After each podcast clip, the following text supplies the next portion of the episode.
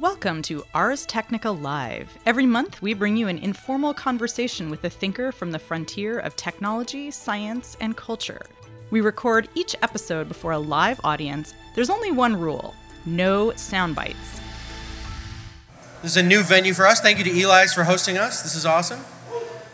So, today we're going to talk a little bit about hacking and tech and criminal defense and the law and all that weird stuff. I got to know Mark a little bit when I was covering the Matthew Keys trial and sentencing uh, last year. Matthew Keys was a journalist, is a journalist uh, who is currently incarcerated in Atwater, California. He was convicted of hacking. He was tried out of Sacramento for having passed along a password to the capital A anonymous hacking group, and that password was used to briefly deface an article on the LA Times website, and for this crime, he was sentenced to 24 months in prison. Mark was amongst the lawyers that, that helped represent Matthew Keys, uh, among other folks.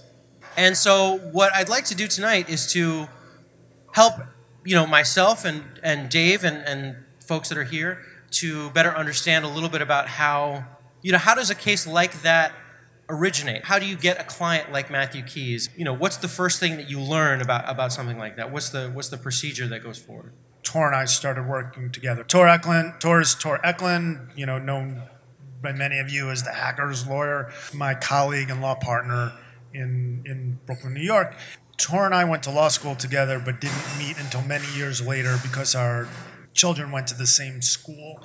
And around the time that I left a law firm I was working for, and he left a law firm, a big law firm that he was working for, which is really unsatisfying. He he, he started his own thing, and he kind of wrote me in to do it. So it was he and I in a small office in the Dumbo part of Brooklyn. One journalist called it the smallest office he had ever seen, and he and I were sharing it with an office assistant. But it was nice because it was part of a it was it was a part of Brooklyn where we would literally get like knock on the door business. Hey, you're a lawyer? Look at this. And we did contracts and we did somebody's copyright infringement action based on his knocking on our door. One day, his then wife met a guy named Andrew Auernheimer at an Occupy Wall Street protest. She's uh, an incredible photojournalist, and they got to talking. And it was Andrew Auernheimer's weev. And some of you might have heard of it because that was the first criminal case we took. He was then under indictment for infractions of the Computer Fraud and Abuse Act. And, and it was Tor had that hunch that this would be something big. He looked into it when, when he started it, just like I am. We didn't know anything about the Computer Fraud and Abuse Act. We, we had no affiliation with, with hackers. He and I were not coders, and we didn't know cool um, hacker coders speak. But he, he really did have this premonition and this hunch that we were onto something big with it. So uh, we took that case, we took that pro bono, figuring that this would pay off in the attention that we get from it, which, which turned out to be true. Losing a trial, but doing a federal criminal trial, which is not something that newer lawyers easily get that experience in. We were a long way off from ever getting that experience at the law firms that we were in. So we did that, and uh, we ultimately won that on appeal. It was, as I recall, Andrew Auernheimer who contacted Tor and said, This guy, Matthew Keys, has been indicted. You should contact up and tell him you're going to represent him. This is just a referral. Kind of like a referral. I, I, I, I, avoid using the word referral because there's no, there's no fees involved, and sure. lawyers have a big thing. You know, there are professional responsibility things. It was a recommendation, I, I prefer to say. And in fact, we can't even like solicit there are strong prohibitions, especially in New York, about soliciting. So um, we can't just go and call somebody like like Better Call Sullivan's and hit them up. Hey, I hear you've been arrested for this. I hear you, you know, you're being sued for this. I want to represent you. New York is really prohibitive about anything they think that's all akin to ambulance chasing. But apparently, we're allowed to do it if we're volunteering to be pro bono. So Tor just went and, and contacted Matthew Keys and said, "Heard to be arrested. Well, why don't we take it on?" And he agreed to do that. I've always been a little more of the more cautious one amongst us, and these premonitions have worked out really well. So that's that's how we took on the Matthew Keys, and it turned out to be a fascinating thing for us. I think um, we're going to get the opportunity to really shape the law. With Auernheimer, we wanted the Third Circuit. This with, with the Keys we're appealing. We're going to be at the Ninth Circuit, and we're going to be Tor and I are going to be arguing at the Ninth Circuit. It's felt really good to to do this. I'm not happy that we didn't prevail at trial. That Matthew's in jail. He's having a hard time with it. He's a really good person, but I think we're doing things that help shape the law when it comes to computer crimes. It has helped our business, which is which is also really important to me because we we've done these things pro bono. So let's go over the Computer Fraud and Abuse Act and, and discuss some of the things that you see are some of the shortcomings, and maybe you could use the weev the weev's case as an Right. example as to what a prosecution could look like for hacking when perhaps no hacking was involved, and maybe even this Right. Netflix example we discussed earlier. Okay. So the Computer Fraud and Abuse Act is the statutory act that the government created in the 1980s to prohibit certain wrongs that they thought could be done with computers. At the time, what we knew about the kind of things people can do with hacking basically came from Matthew Broderick in the movie War Games. and and what could be done really wasn't um, fully anticipated or appreciated. The statutes haven't changed much since we drafted a law signed into law by Ronald Reagan when everything we knew about hacking came from war games. And there have been, of course, many more hacker movies since then that we can learn from. But if you're familiar with Auernheimer or weev, he is, by many objective accounts, not a likable person. And he's done a lot of things and said a lot of things that are offensive and gross and kind of horrible. And I think that's one of the reasons why the government really focused on him. What he was actually accused of, what he was actually convicted of, and that conviction was later vacated, wasn't actually that awful a thing. And uh, the word hacking actually isn't in the Computer Fraud and Abuse Act, but what, what is in the Computer Fraud and Abuse Act, it's going to prohibit unauthorized access to a protected computer. Now, protected computer is pretty much any computer. That's not much of an issue. But what actually constitutes unauthorized access to a computer, what the statute calls access to a computer without authorization, is, is, is unclear at all. And you've got like years and years of case law that basically say, okay, well, access to a computer, no, we know what it means. That means without permission. Okay, well, without authorization means without permission. You basically gave me another synonym and you, you haven't helped us at all. and when you have a statute that's vague, first of all, we believe that's unconstitutional or should be trimmed and narrowed to a very limited kind of uses so as to not be unconstitutional. You have the perils and threats of the government being extremely selective in who they go after. So, and they thought Auernheimer was a was weev. They thought weev was a good target because he said so many genuinely horrible, and if you don't know, take my word for it, you won't disagree. Things, and he also, you know, was on video acknowledging all the things he was accused of. So, here's what he was accused of: a different person was trying to get into the accounts for the original people um, subscribers for the iPads. He found that when you enter your information, you know, when you have a login screen and it says use your username and with your pa- use your uh, here's your email address, enter your email address, enter your um, password. He found that when he entered the information, it automatically shows your email address. So what that person did was he changed the URL. He changed the number in the URL so that he saw somebody else's email address. And they did it again, and he found somebody else's email address. So he had Auernheimer, they only did this on a chat room, write a script that would make that URL, the brute, the brute force they call it, go so rapidly that they wound up with 100,000 email addresses. And these were the first round of um, iPad subscribers, which included the mayor and included people at Washington Post and included people at some really high up thing. But all we got was email addresses, no passwords. They never actually accessed anybody's email accounts. They just got what you could have got by plugging numbers into a URL and wrote a program that would make it go really fast. So what they do with that? Well, Andrew Auernheimer took that entire list, emailed some of those people and said, haha, I got your email. Want to know how I stole it? Contact us because they wanted their own um, security research company to build that. And then he forwarded the entire list to Gawker, the, the blog, and Gawker ran the story. Not long after that, the feds barged into his house and they charged him under the Computer Fraud and Abuse Act. They alleged that by writing the script and accessing the email addresses, they accessed personal information and that they entered into a protected computer without authorization. In this case, this was AT&T.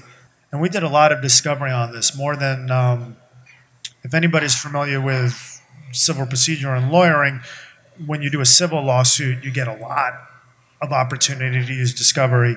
In criminal, you don't get much that much opportunity. You have to really fight for it. But we made we put subpoenas on AT and T, and I thought they'd tell us to go fuck ourselves, and in in legal jargon of, of some kind, and they actually gave us stuff, and it was really helpful. AT and T actually apparently didn't think this was a big deal, but the government did. Well, so, but that leads me sort of to, I think, the, the tail part of David's question, which is, are you concerned either in weev or Keys, or maybe more generally, that the Computer Fraud and Abuse Act could be used for prosecuting something Yes. relatively minor? Yes. Okay. In this case, you know, uh, we even had a lot of people support him that say, I don't like him, but I don't think what he did was wrong. I don't think what he did was actually unauthorized access to a computer. Because if they can get you for something you put it on a URL, they can get somebody something else. And- And, and even many people know what a URL is. You don't have to be a hacker. And he didn't get he didn't get the passwords to their uh, No, addresses. It was just not. the physical email address. That's right. That's it. That that the government argued was personal information under the Computer Fraud and Abuse Act. You know, under it, it, and also it, that really depends how liberal an interpretation you consider personal information to be, because the statute says personal information. It doesn't says com- it doesn't say confidential information. But you know, your hair color is personal information. Your name is personal information. And so his conviction was overturned not because a court found that, hey, this wasn't hacking. It was because he was charged in the wrong venue. That's right. This, this, I love this actually. Um, he was charged in New Jersey. Now he was in Arkansas at the time. His co-conspirator was, was I believe, in California. We looked up the servers in AT and T. We found that they were, I think, in Virginia and Texas. I don't remember exactly, but I'm sure it was nothing. And, and Gawker was in New York, and anybody emailed was in New York. Why was it in New Jersey? Well, the Constitution says in two different places that you have to be charged in the district where the crime occurred. It's in two different places. It's in Article Three, and it's also in the um, uh, in the Bill of Rights. And from the very beginning, we, we thought there was no basis for New Jersey, no basis to try him in New Jersey, and we let the government know that long before there was a trial. You give us something to let us know that he was in New Jersey or something occurred in New Jersey, and maybe we can drop this. The constitutional law says if the government can find some place where it occurred, that's good enough. Wouldn't have to be the best place or the best venue, but it has to be something. And we got nothing. We even looked for it and we found nothing. So we moved to dismiss on a number of grounds. Most of them were exciting Computer Fraud and Abuse Act grounds, things that got everybody, Ars Technica and, and EFF and all these people excited about it. But one of them was the venue issue, which of course we, we, we prevailed at. What the government said was, at the time, was that there were 100,000 emails that he accessed. Some of them were email addresses of people in New Jersey. And therefore, the crime occurred in New Jersey. that, I'm not kidding. That's exactly, that's all they argued. That was it. And, and we thought that was nonsense, but the judge bought it on the motion to dismiss, and we proceeded to trial. Later on, we argued over the jury instructions, which turned out to be really important. If we didn't argue it again at the end of trial, we might not have been able to get the conviction vacated. But the point was, we had we had we had objected it every single time we can. When we did the appeal, the, having lost the motion to dismiss, I mean, our client actually took the stand and said he did all these things and was was kind of obnoxious doing it. So, having lost the motion to dismiss, it wasn't it wasn't very likely that we were going to prevail at trial. We got Orin Kerr to do the oral argument. He's a really renowned professor and who's called attention for years about problems with the Computer Fraud and Abuse Act, long before Tor and I, you know, were in on it. And when he got to the oral argument, there's a funny asterisk to the story, but I'll tell you. The point was the court indicated all they cared about was the venue argument.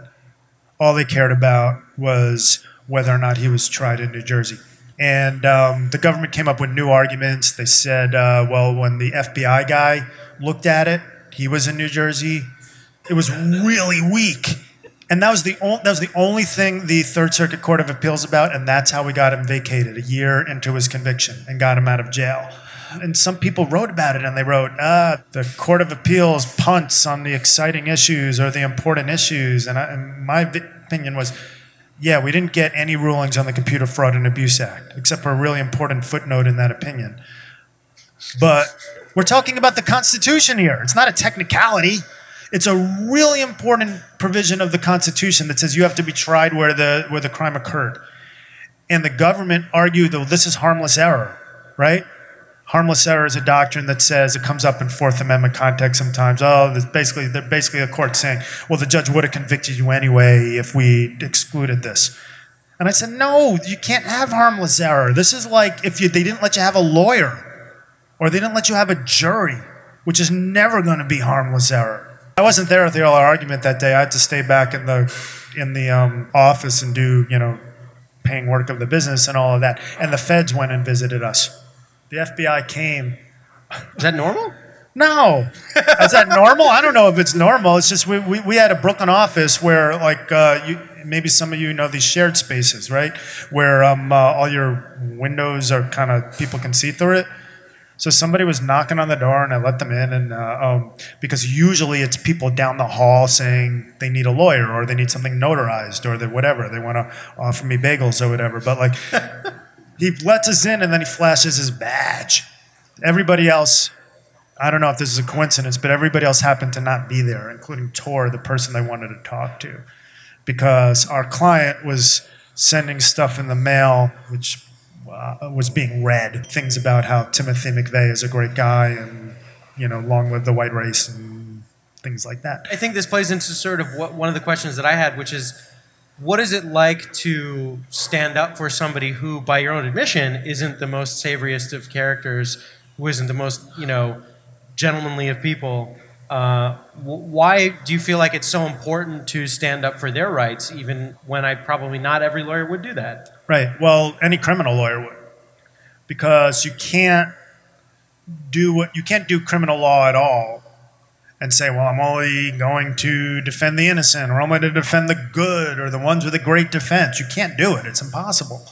Um, even on the civil litigation, or whatever you do that you think you're fighting for the good fight, you're going to get somebody, and you're going to find out that's not the good person, and you're that's still your client if you're asking how you can represent bad people or people did bad things or try to quote unquote get people off, I used to get asked this a lot because my father's a criminal lawyer for really violent, ugly crimes. It used to be that most of the answers I'd give weren't satisfactory to people, but, but I'm going to give some of them to you. We're really fighting for all of you. We're fighting for the what protects all of you under the United States Constitution and whatever state constitution of the state in which you were charged. It's so important that anybody charged with a crime, regardless of what it is and regardless of who they are, has a lawyer fighting for them. It's one of the most important things we put in the Constitution, and it's also one of the things we put in the Constitution to make sure other protections you have in the Constitution exist. You all have them, you may not all be arrested. You may not all, you know, need all those protections all the time, but I think you do. And they can only happen and they get protected if you look at the case law. If you look at the Supreme Court cases you're note about, they get shaped by people who are accused of doing really bad things.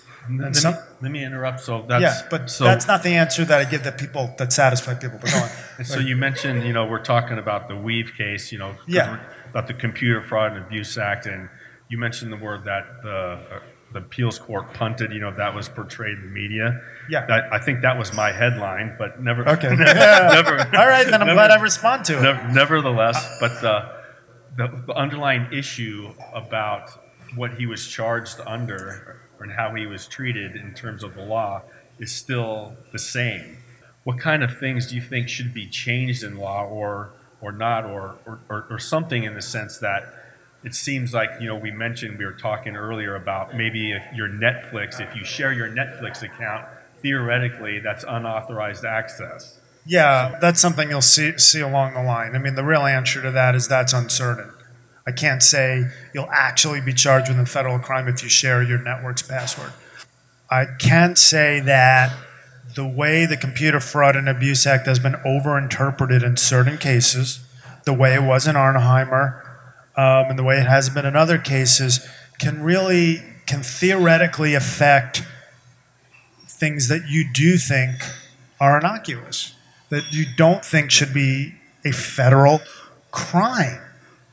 And if there's a bad result from that, I think what the federal government wouldn't necessarily go after you for sharing a password. So I'm uh, not for going to be in trouble Netflix. because I shared my Netflix. I can't say that. I'm not your lawyer. um, if you can imagine a scenario where you do that and it has a really bad result, I'm not, I'm not sure. It's if somebody wants to think of it, go ahead. But like, then they might.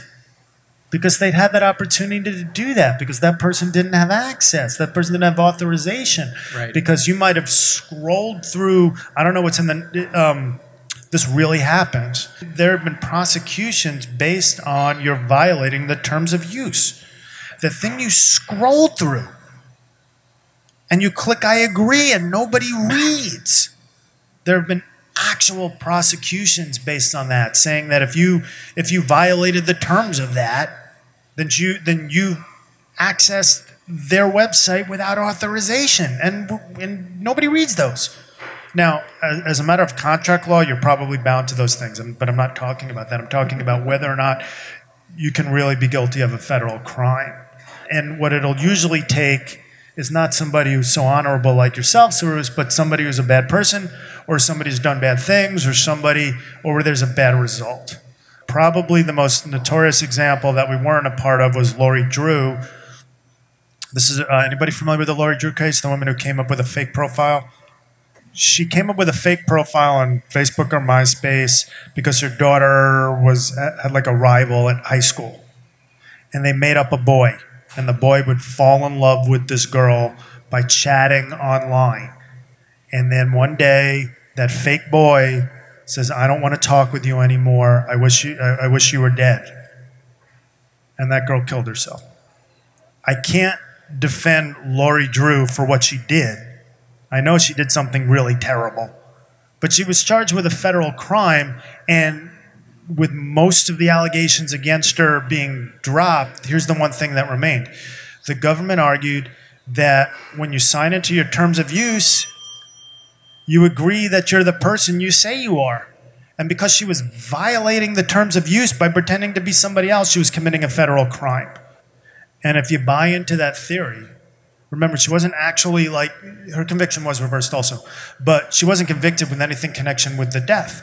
She was convicted for her fake profile. If that doesn't get reversed, then theoretically you were all committing a federal crime by violating the terms of use on all those click-through agreements that you probably have agreed to a hundred of them. I'm pretty sure Mark Anything- Zuckerberg's dog has a profile on Facebook. Mark, right? And she's I under think so. 18? Don't It's you a click on- dog. Oh, dog. A dog. I'm pretty sure Mark Zuckerberg's dog has a f- profile. I thought on the Facebook. internet nobody knows you're a dog. Oh, well, that too. Okay. But I don't. Mark Zuckerberg is violating Facebook's times. I know. Or the dog is. I, I don't know. Can a dog violate terms of use? I don't know. You'd have to ask PETA. I mean, they think like you have to say you're over 18, right? So like, um, if you're 16 and you lie, if the terms of service theory prevails, I always thought it was nonsense. You could be committing a federal crime. Oh, by the way, if you're 16 and you're here, you're probably also shouldn't be here. But I don't like that. Kind of So clearly, you know, it's very broad, but it doesn't seem to be apply that much. And so, what is is it really that big of a deal? Yeah, because it's there. I mean, we can't. That, that's just not good enough. It's just not good enough. Eh, well, don't worry. We'll be cool with it. We'll be very selective. We will only go after the really bad people. You can't have that.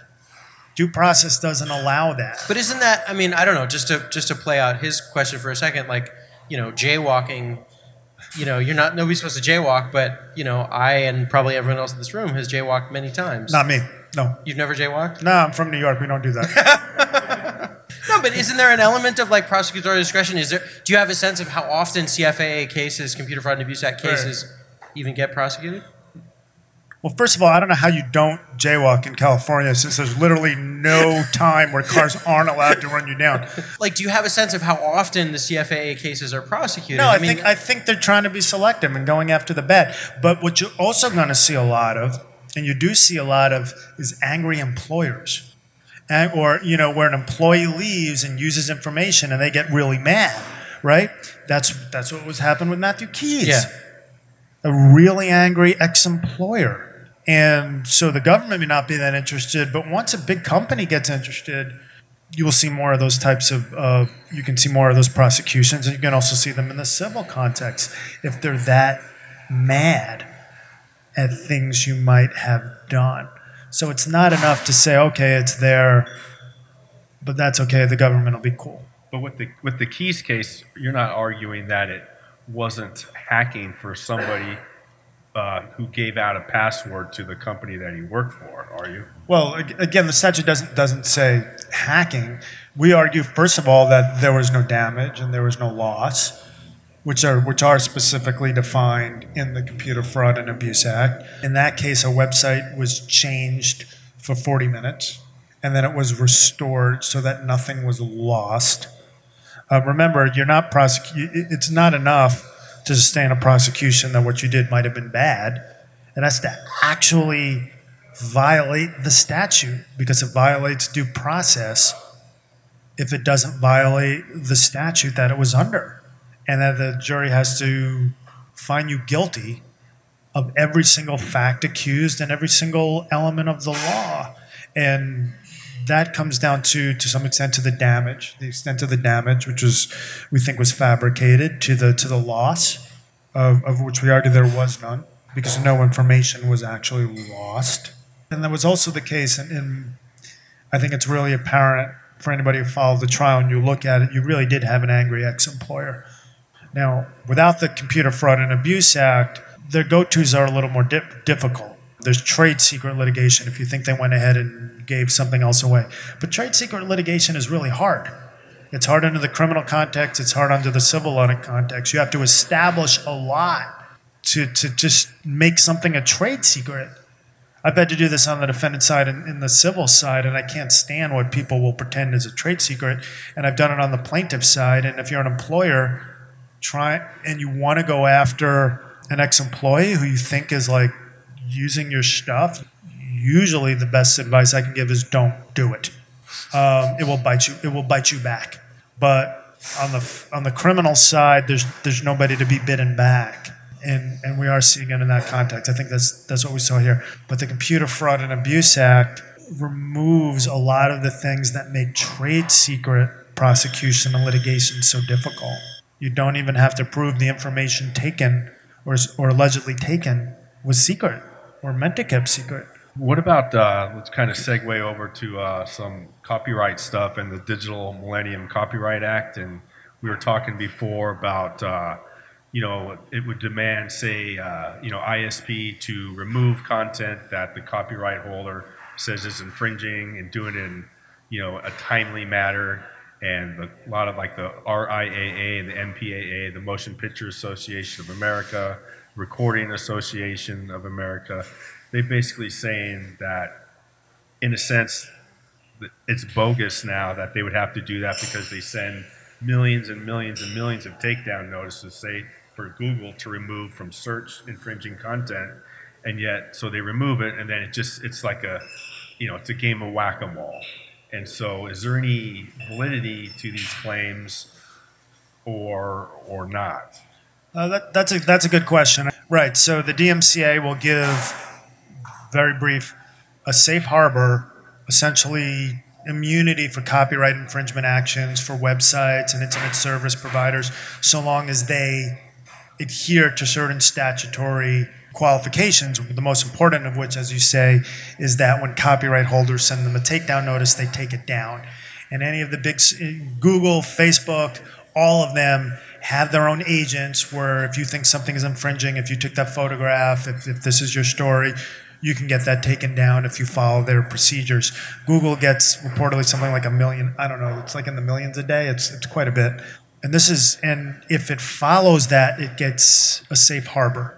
It's essentially immune from these copyright infringement. Right, the infringers aren't immune, but the websites are, the the ISPs, the internet service providers are.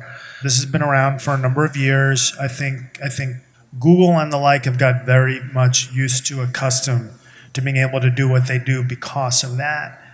And you have many rights holders think it's insufficient because it takes so much work to send these notice and takedown notices and it doesn't prevent people from just popping it back up again and they have to keep sending notices and they don't get any monetary damages and it takes a lot of their time. I know, for instance, professional photographers who are, who are unthrilled with it because it takes, it's a good part of their work to send these takedown notices. And as you say, the various AAs think it doesn't go far enough. On the other side, you have users' rights organizations, the FFs and the public knowledges, and the ISPs themselves who think that it's too restrictive. They don't like it because they think it's too easy for copyright holders to claim their copyright holders and to shut down fa- fair use and Prince through the baby and whatever. And that's false, by the way, but that's what you'll read. I don't think it's always true when parties on both ends of a spectrum don't like something that we've reached a happy medium. But I would say to a large extent, the DMCA safe harbor, in this case, it does. We need to be able to allow them, the ISPs, the websites, to survive. And we also need to have a means of copyright holders to combat the copyright infringement that would just be rampant were it not some type of protection.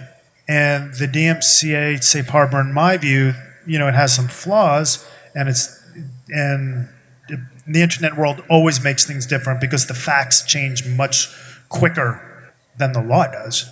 But it's strived a, a pretty good balance, and the good ones have learned not to induce, which is what Grokster did and Naps. Basically, all this anything with a stir, right? They were encouraging and really trying to make their business over getting copyrighted works where they weren't getting authorization for it. Google took it a step further and they tried to come up with provisions where copyright holders can actually get paid. Out of the demise of all the stirs, we got we got new services for music like Spotify and the like that work pretty well and do take efforts. I know people will dispute this, but do take efforts to get the rights. So it's it's worked out pretty well. What we haven't gotten as a result of the DMCA safe harbor is a lot of good authoritative case law, right? The nature of a safe harbor is this. If you do all these things, then you don't get then you can't be sued for this. And it doesn't mean if you don't do all these things you're liable. It just means you lose the safe harbor. But since Google and Flickr and Facebook and the like will follow these things. They have, we don't see a lot of these lawsuits at all. And if we do, we're arguing over whether or not they're entitled to the safe harbor. What we don't know is if they didn't follow these procedures or not, whether or not they really would be liable for things that other people upload. We miss out on that. And we don't have a, aside from the United, uh, Supreme Court decided Grokster and all that, but for the most part, we don't know the answers to that the safe harbor takes care of that.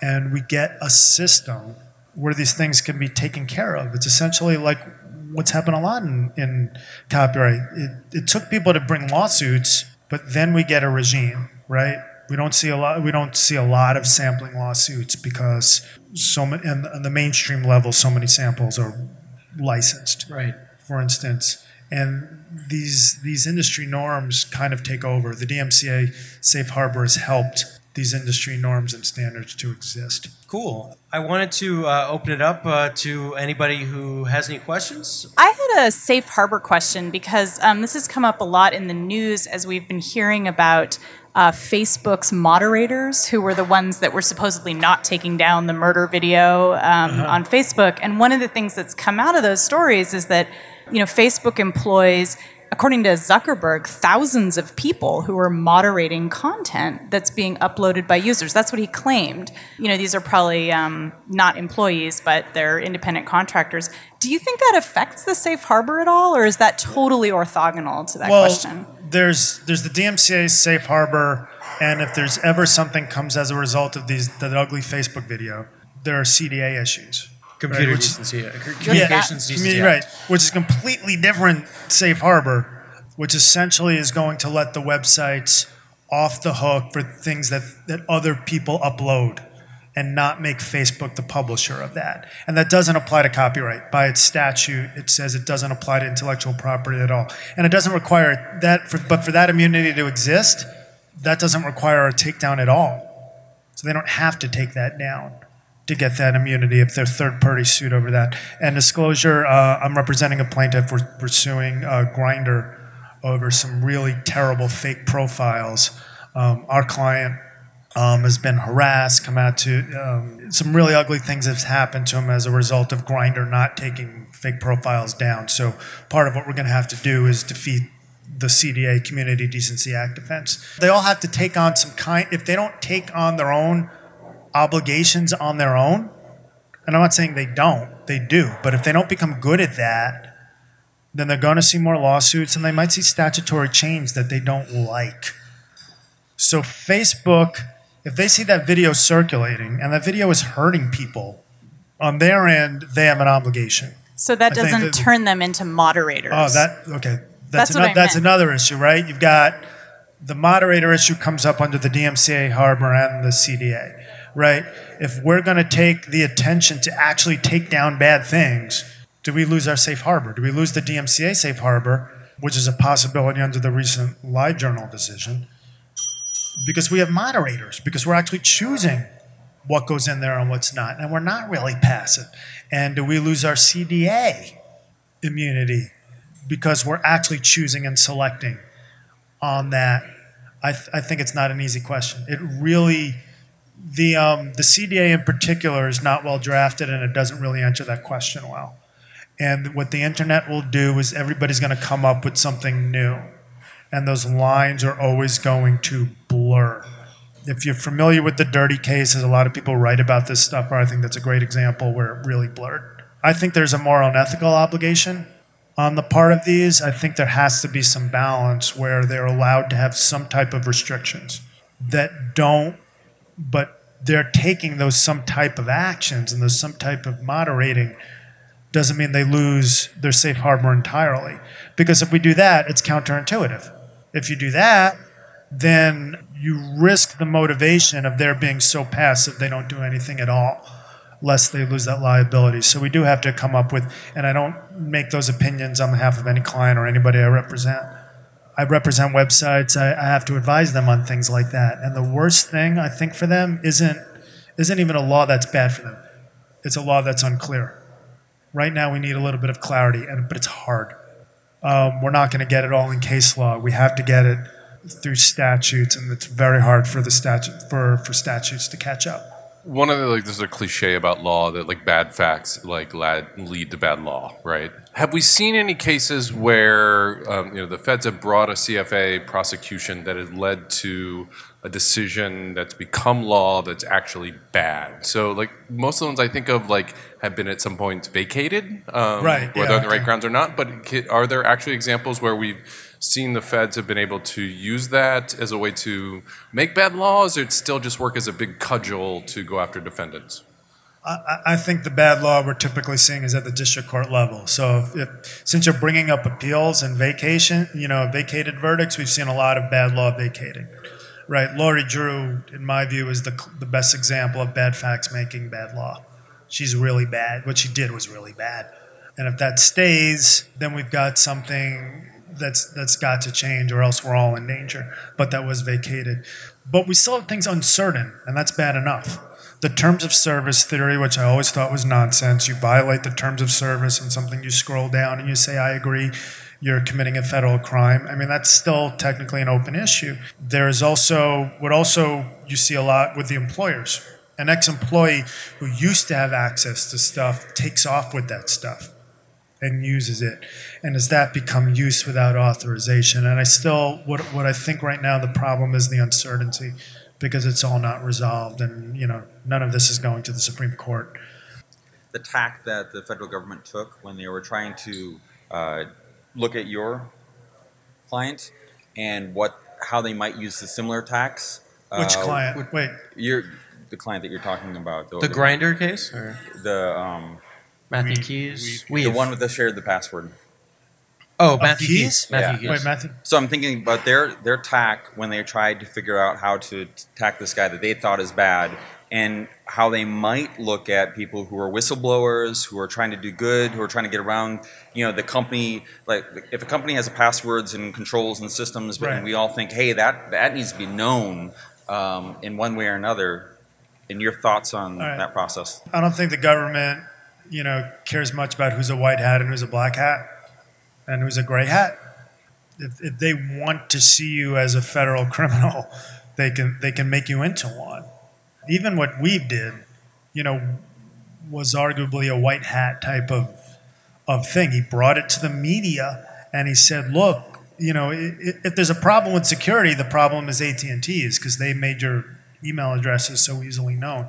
I don't. I, I think if they want to go after you, they won't have to care if what you were doing for the public good, and they can definitely take something you did that you believe to be for the public good. We talked about Deric Lostutter, and make you into not. So you know you, you do run that risk, and you know we we entertained. It seems kind of silly now that maybe somebody's going to become like the Catch Me If You Can guy the hacker who's so good he gets charged by the FBI and later works for them because he knows all the hacker tricks. But it probably, you know, it was probably a fantasy to think that would have been weev. Uh, for the purposes of from the federal government, they may not be that interested too much that you're doing what you believe to be a public service. And that's difficult for the security researchers who are trying to build their businesses and doing a lot of things which you may not even consider to be unauthorized access, like what, what Auernheimer and his colleague did. You're calling attention to things that other people are making their data unsafe. But I don't think that's necessarily what the government is going to see. Now, we didn't talk about Deric Lostutter. He's the one who helped expose actual rapists. And his reward for it was the federal government charging with a crime that would give him uh, the potential for actually way more jail time than the people who were, who were convicted for rape did. You can't rely on that. You can get the public sentiment. You can get a call from Tor and myself or somebody else who's going to say, hey, you know, well, you know, we'll, we'll represent you and, and, and make you look good in the eye of the public and get shout outs from Ars Technica and, and everybody like that. But if the federal government really wants to go after you, they won't stop at that. And they're really good. So Stuxnet, when it came out, right, there was a long period of time before the security researcher actually dissected it, made sense of it. This is a weaponized version of the government's code, right? So what stops that security researcher from being in the eyes in the the eyesights of uh, the government? What stops the next security researcher from being, you know, picked on the same way? Nothing. Hide your tracks. Use a VPN. You like use things. They'll they'll get through that. They'll find that stuff. They're really good. You know, um, the trial lawyers that I've worked with on the Keys in the Auernheimer trial, they're they're excellent at what they do. They they don't have a cost benefit analysis in the sense that if they want to take all their resources to get at you, they will. If you're asking me what stops them, I don't think anything stops them. We do our best, but no. All right. Well, I think that wraps it up for tonight. Yeah. Thanks very much. Be well, and we'll see you next time.